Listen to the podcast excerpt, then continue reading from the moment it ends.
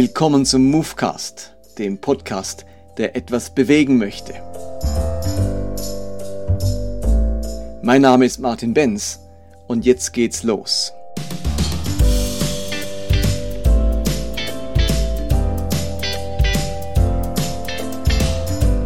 Willkommen zum Movecast 92. Ich greife mit dieser Episode ein bisschen die, das aktuelle Geschehen auf. Einige haben mir geschrieben, ob ich nicht etwas sagen kann zu der Corona-Krise, auch zum Thema Angst. Viele Menschen sind gerade von Angst geplagt, ihnen macht diese ganze Situation Angst.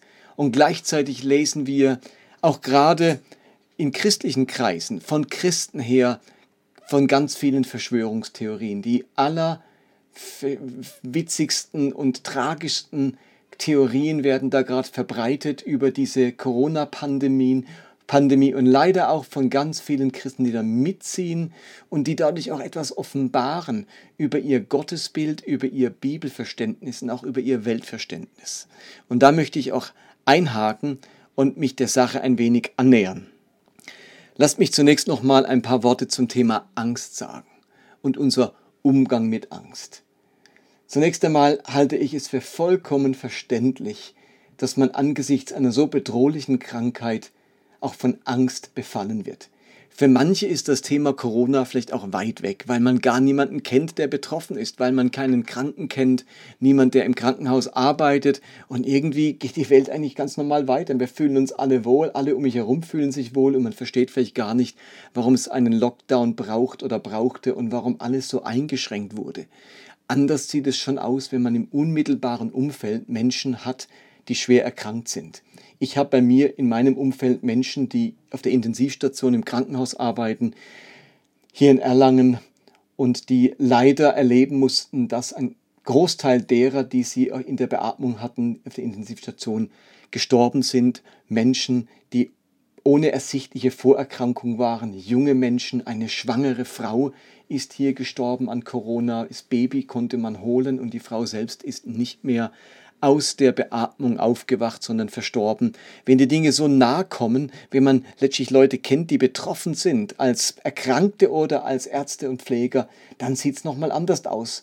Nachdem mir dieser Freund ein wenig erzählt hat, wie es im Krankenhaus zugeht, da hat mich auch schon irgendwo die Angst gepackt. Ich dachte, Mann, ich hoffe, wir werden nicht krank. Die Menschen in meinem Umfeld, meine Familie, meine Verwandtschaft wird nicht krank oder Menschen aus unserer Gemeinde. Also unsere Ängste haben natürlich ganz viel mit unserer Betroffenheit zu tun. Je betroffener wir sind, desto eher anfällig sind wir auch für Angst.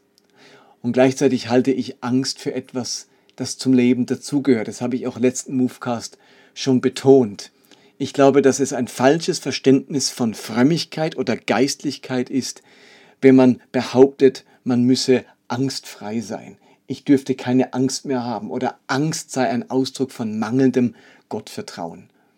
Es hat mich sehr getröstet, will ich mal sagen, wahrzunehmen, dass in der Bibel die Angst immer wieder auftaucht, auch bei Menschen, die zutiefst geistlich sind oder geisterfüllt sind. Die Jünger zum Beispiel haben so vieles mit Jesus erlebt, so viele seiner Wunder, seiner Macht über die Naturgewalten. Und trotzdem haben die Jünger immer wieder Angst, schreckliche Angst. Sie fürchteten sich und Jesus muss ihnen begegnen mit diesem trostreichen Satz, fürchtet euch nicht, oder Friede sei mit euch. Aber nun stelle ich euch mal eine Frage. Hatte Jesus eigentlich Angst? Überlegt mal für einen Moment. Sagt nicht vorschnell ja oder nein. Überlegt mal, hatte Jesus, der Sohn Gottes, derjenige, der an seiner Taufe mit dem Heiligen Geist erfüllt wurde und der zu so ungeheuren Wundern fähig war, hatte Jesus Angst? Und ich war ehrlich gesagt ein wenig überrascht, als ich so explizit davon las, dass Jesus im Garten Gethsemane so richtig Angst hatte. Es heißt in Markus 14, Vers 33, Petrus, Jakobus und Johannes jedoch nahm er mit, also Jesus nahm sie mit in den Garten zum Beten. Auf einmal wurde er von schrecklicher Angst und von Grauen gepackt.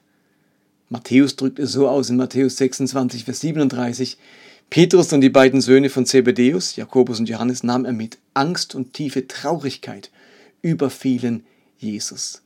Die Worte, die hier im Griechischen stehen für Angst, für Grauen, für Traurigkeit, die sind schon richtig gut übersetzt. Ja, es geht wirklich um eine ganz große Angst, um eine gewisse Panik, die einen überfällt, eine Bestürzung. An anderen Stellen wird eben dieses Wort mit Bestürzung oder großer Angst oder einem Erschrecken übersetzt. Es geht um eine Fassungslosigkeit, aber auch um eine Traurigkeit, um eine große Schwere. Das Wort für Traurigkeit ist eigentlich das Wort schwer, das hier steht. Also selbst Jesus erlebt bei einer unmittelbar bevorstehenden Bedrohung, nämlich seiner Kreuzigung, eine Fassungslosigkeit, eine Bestürzung, eine große Angst, eine Schwere und eine Traurigkeit. Und ich sage mir, was ist denn das für eine Anforderung, wenn einige behaupten, als Christ dürfte man keine Angst haben? Wenn dir diese ganze Corona-Geschichte, eine Krankheit, die tödlich verlaufen kann und die momentan sich hunderttausendfach auf dieser Welt ausbreitet, wenn die uns plötzlich Angst macht, fassungslos macht und eine gewisse Schwere oder Beschwerlichkeit auslöst, eine Bedrückung, also dann, dann ist das nur zu verständlich. Auch Jesus hat diese emotionalen Gefühle, diese Zustände erlebt und gekannt.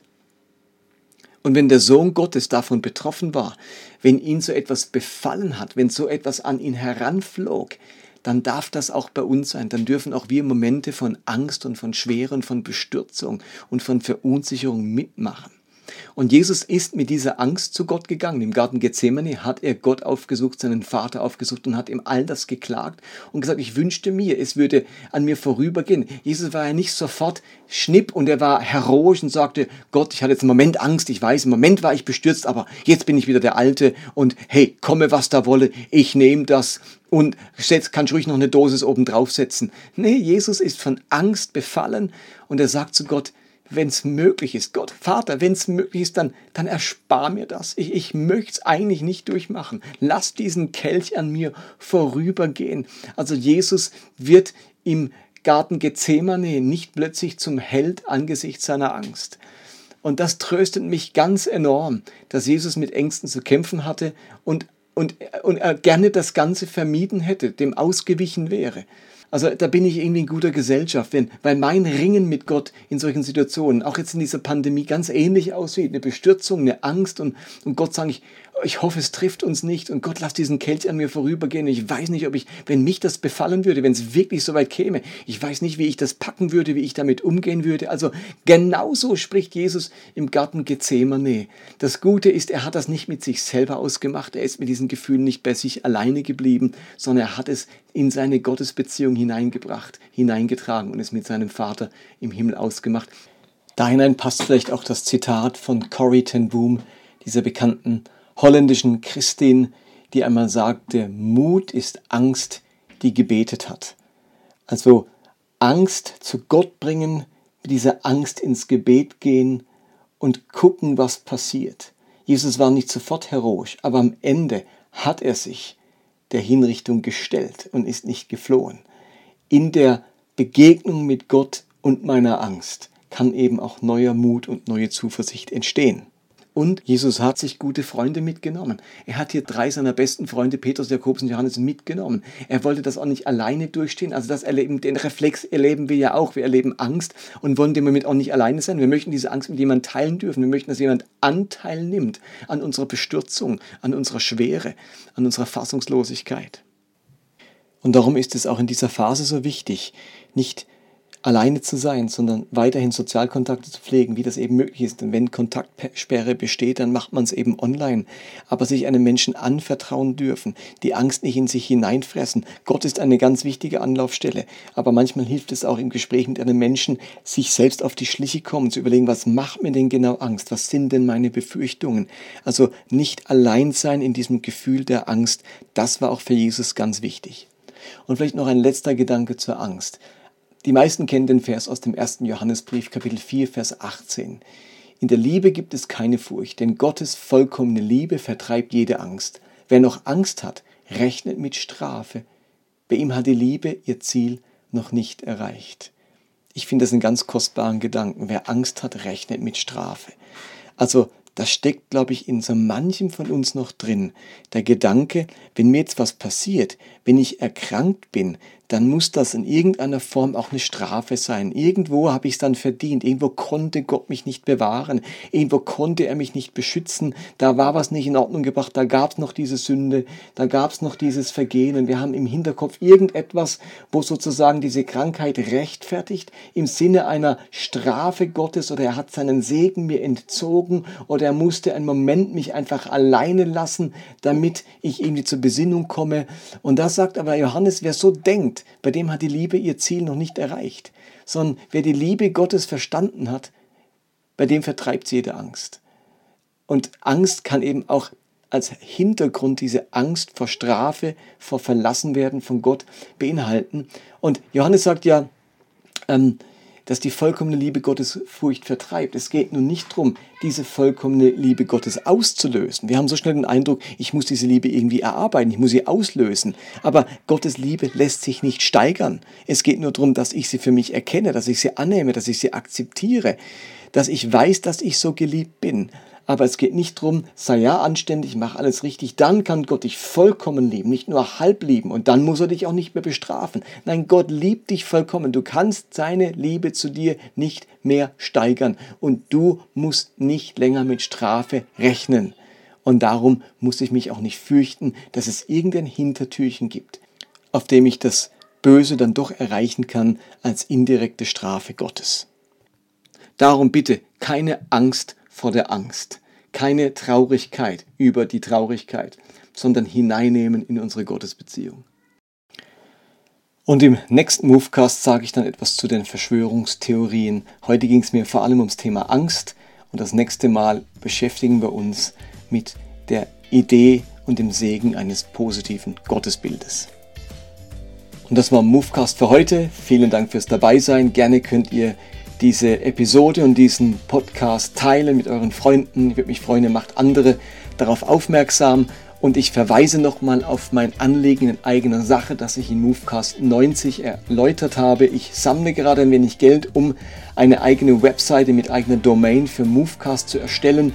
Ich schaffe das einfach nicht nebenbei, so nebenher professionell aufzuziehen. Deswegen brauche ich da Hilfe und würde gerne jemanden beauftragen, ähm, den ich auch dafür bezahlen kann, dass er so eine Webseite erstellt, wo die Podcasts zusammen sind, wo man Dokumente runterladen kann, wo es gute Kommentarfunktionen hat, wo es aber auch eine Übersicht über all meine Predigten gibt und man mal nach Stichworten Themen suchen kann. Äh, da steckt noch ganz viel Potenzial drin. Und wenn ihr euch beteiligen möchtet, dann kann man das über PayPal tun indem man einfach spendet auf die E-Mail-Adresse movecast.gmx.de movecast.gmx.de bei PayPal ist das meine Adresse und darauf kann man dann auch etwas beitragen. Vielen Dank für eure Unterstützung. Bleibt gesund und bleibt gesegnet. Macht's gut. Bye bye.